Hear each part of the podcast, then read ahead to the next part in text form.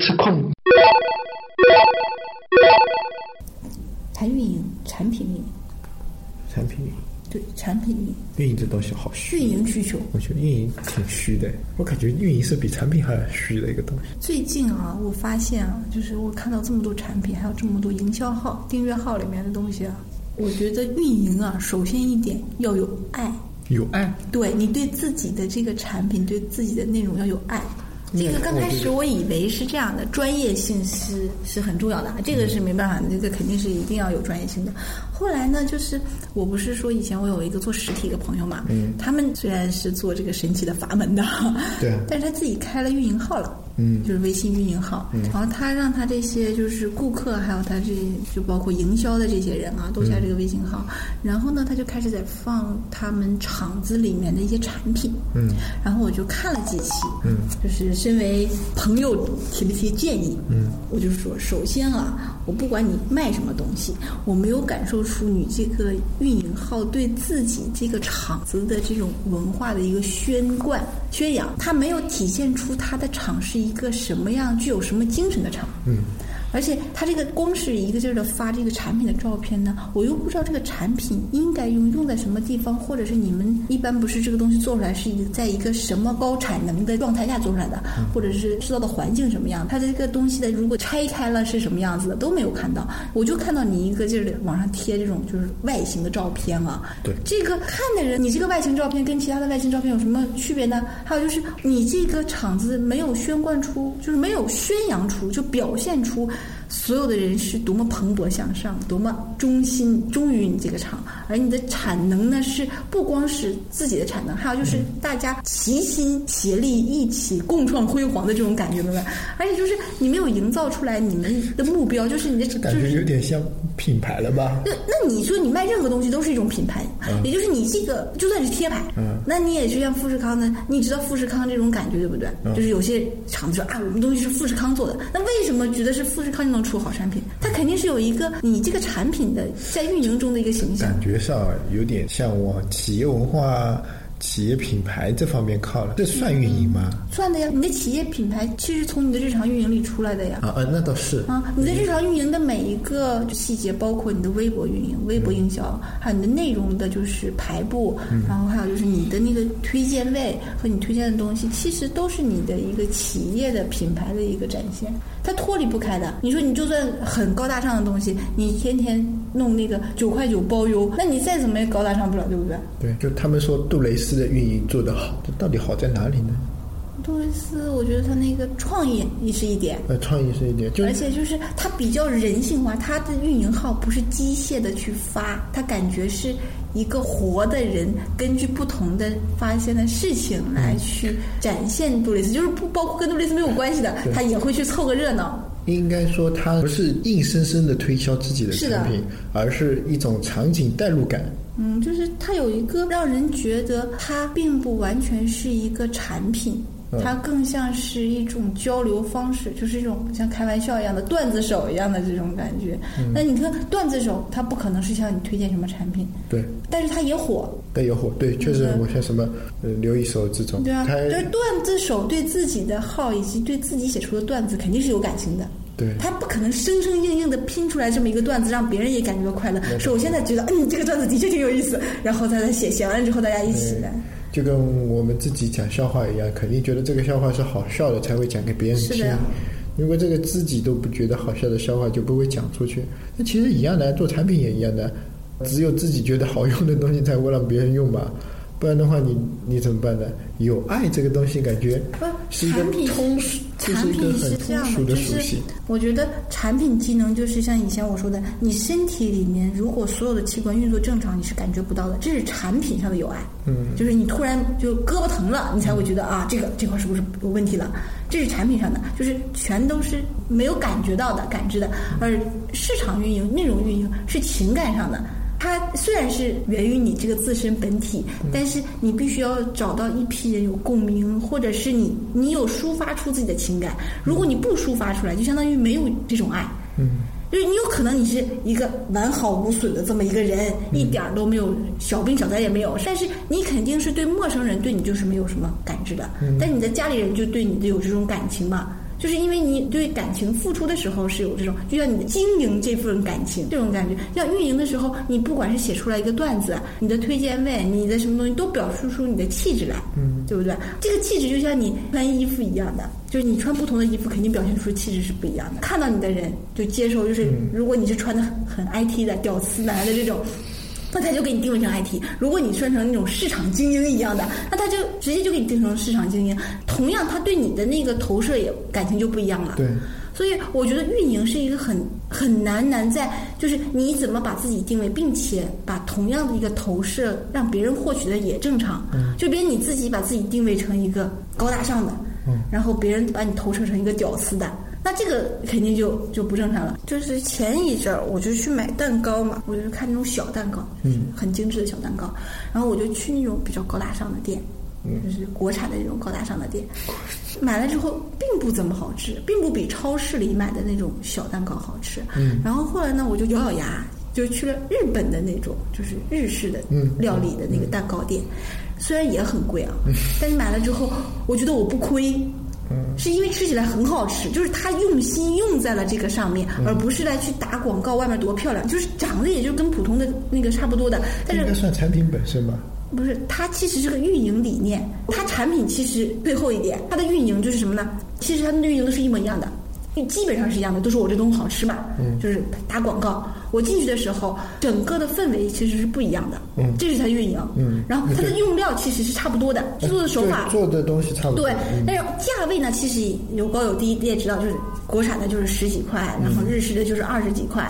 然后买完了之后有一个情感投射是什么呢？国产这个东西的，他问你有没有优惠券，没有优惠券，那有没有团购？没有团购。按照价买了，对不对？嗯。那是去买那个日式的料理的时候，就说刷卡还是现金？嗯。然后那我就问他，那刷卡有什么优惠？他说我们这刷卡什么优惠？优惠完之后，他会夸给我包完之后，再给我一张就是那种卡，说我们即将会出出什么什么新品，然后请关注一下这个新品，就是这我们自己家厨师来做的。这时候他他对整就是这个。营业员他不是肯定他嗯看他的样子肯定就不是老板，就是营业员对这家店就感觉上很爱这家店，他不是机械的，有没有这个有没有那个啊？我给你拿那个那个日本那个就是虽然吃起来啊，它没有一倍价钱这么夸张的口感的，它好吃，但并不是说我能有好的一倍。国产的十五，它三十，你说能好到一倍吗？大小都没有，对，就是从这个产品上好不了到一倍的口感，但是它的服务给我的感觉，他就把他的这个店当成自家的，然后希望你过。过来，然后那个就是我给你收拾好了，你可以走了，就是这种感觉。这种爱心呢，就是他好像是。希望你多给他提意见，有可能是服务也是这个培训也是这么培的，培训的说啊这个是我们的新款，然后不知道合不合你的口感，然后就是这种会跟你说的。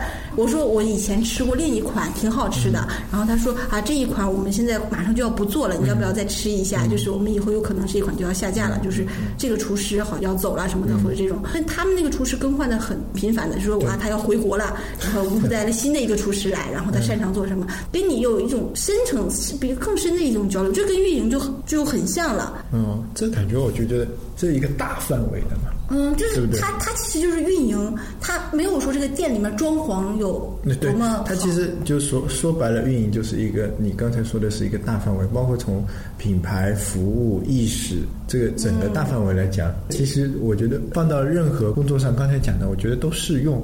那如果我们就是讲狭隘的那些运营，市场运营、内容运营啊，比如说我们就狭隘的讲我们现实工作中碰到的那些运营，比如说就管管推荐位的那些人，或者说。说是对外宣传的那些人啊，这些人他们其实在干什么？或者说他们的工作核心是什么？还有一个就是他们脑子里的产出物到底是看重的是什么东西？因为每个人的想法不太一样。所谓外行看看热闹，内行看门道嘛。那以前不是有本书叫《人人都是产品经理》嘛？那当你外行的时候，你看就觉得哎，真的是人人都可以当产品经理。那大家提意见就可以了嘛，对吧？就把意见提出来，然后提各种各种意见。因为你看到一个东西不好，很容易看到啊。你说这个点上你把它改改的稍微好一点，哎，确实是很容易做好了。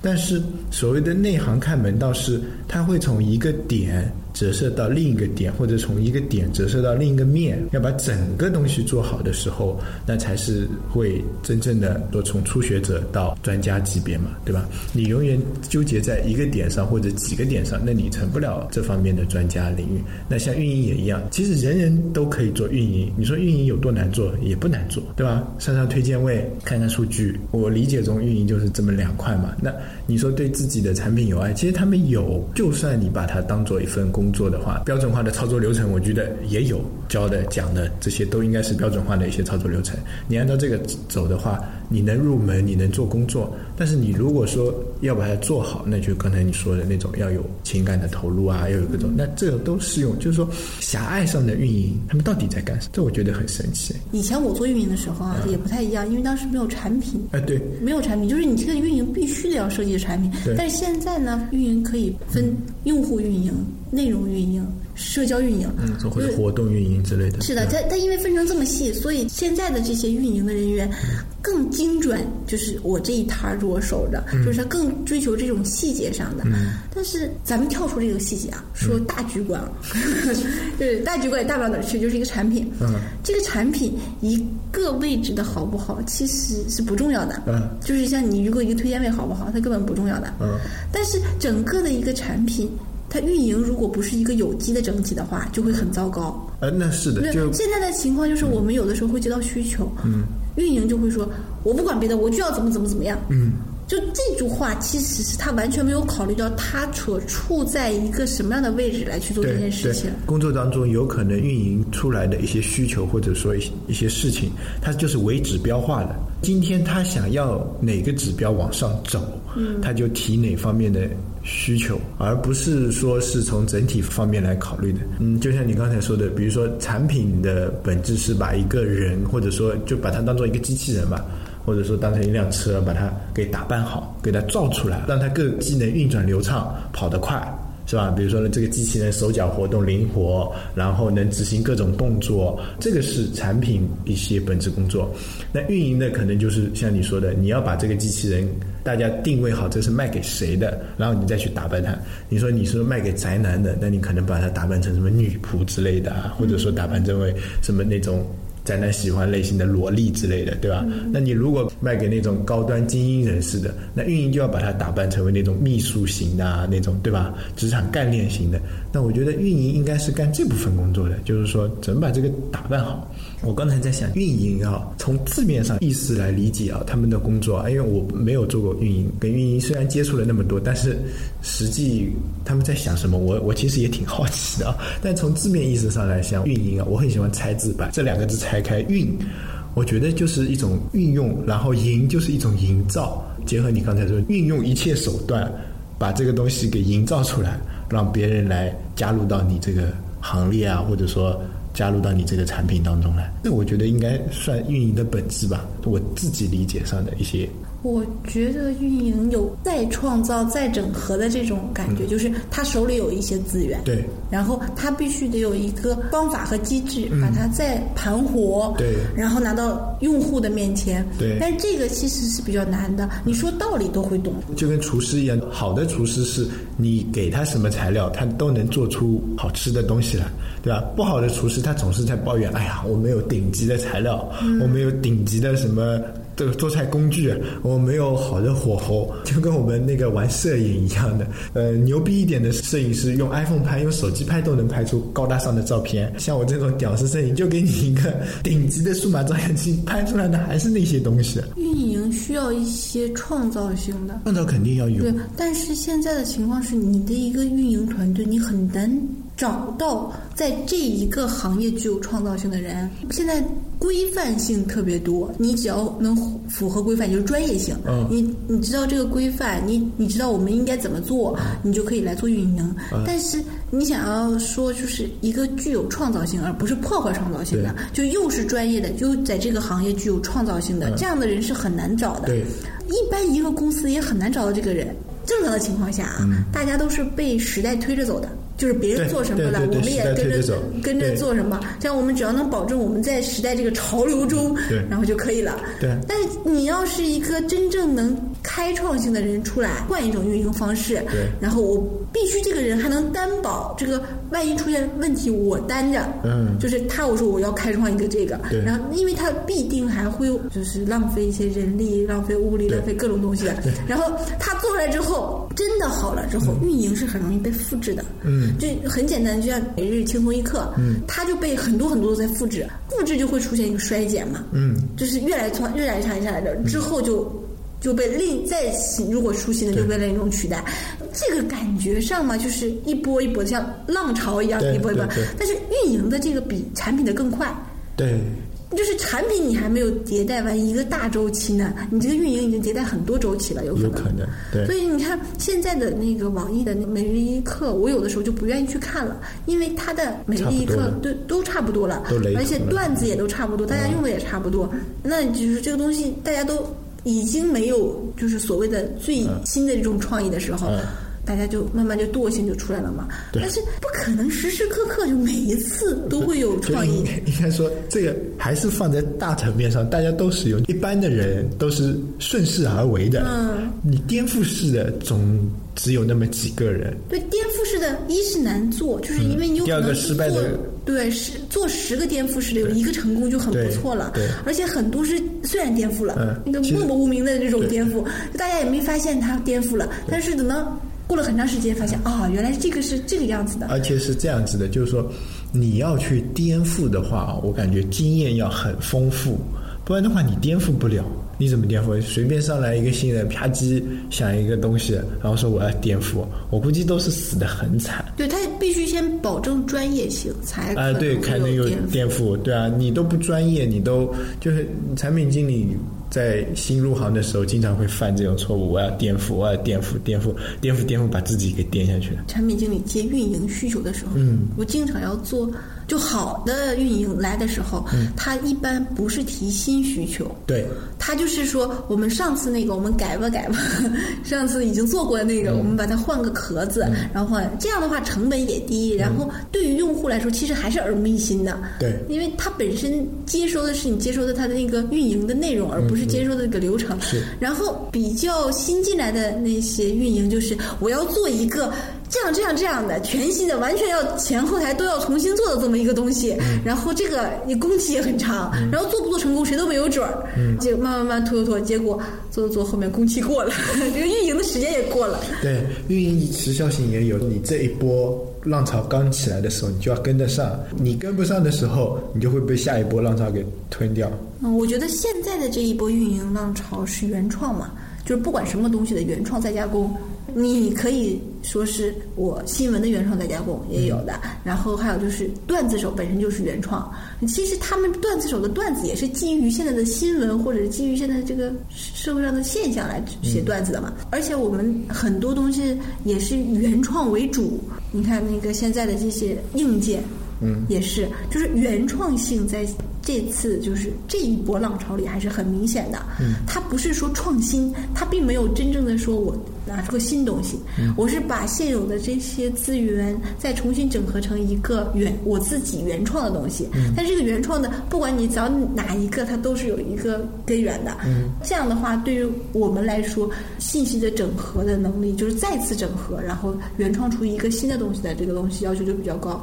那产品上更是了，那产品就是书都是这么多的，然后你要让运营的人就是推荐位也长得差不多，你要感觉上摆起来不像以前那么老套，这样就是产品上的有原创嘛。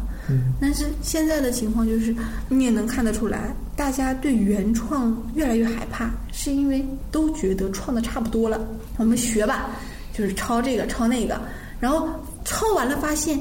用户不买账的，就是用户。你说我看了一个，就是我给你很简单的例子，就是一个新闻的原创，原创新闻，啊，就是这种呃逗乐打哈哈的了，就是这种吐槽的。嗯然后你在另一个新闻端上做个差不多的，你永远拼不过最初的那个原创的那个。对，会认准那个地方。对对对，就是他的这个，他就认为你原创刚开始有这个东西的是最好的，嗯你其他的都只不过就是学人家的，对那也没有必要了。反正大家的新闻也差不多，大家的这个路数也差不多的，对这个东西就会出现一个情况，就是大量的劳动力啊，大量的运营能力都流失掉了。那次淘宝、支付宝做了个刮刮卡，每个公司就开始做刮刮卡，后来大家刮的都不愿意刮了。其实这个刮刮卡的需求肯定是运营来做的，产品才不愿意做这种东西的。产品就希望你到了我给你，你到了我给你，你到了这个东西我给你，对不对？你这个刮刮的话又有比例，又要做前端，又要做这种效果。对，支付宝刮一次，大家觉得哎这个好，然后各大银行也开始刮。对，最后最火的一段时间就是那个彩票。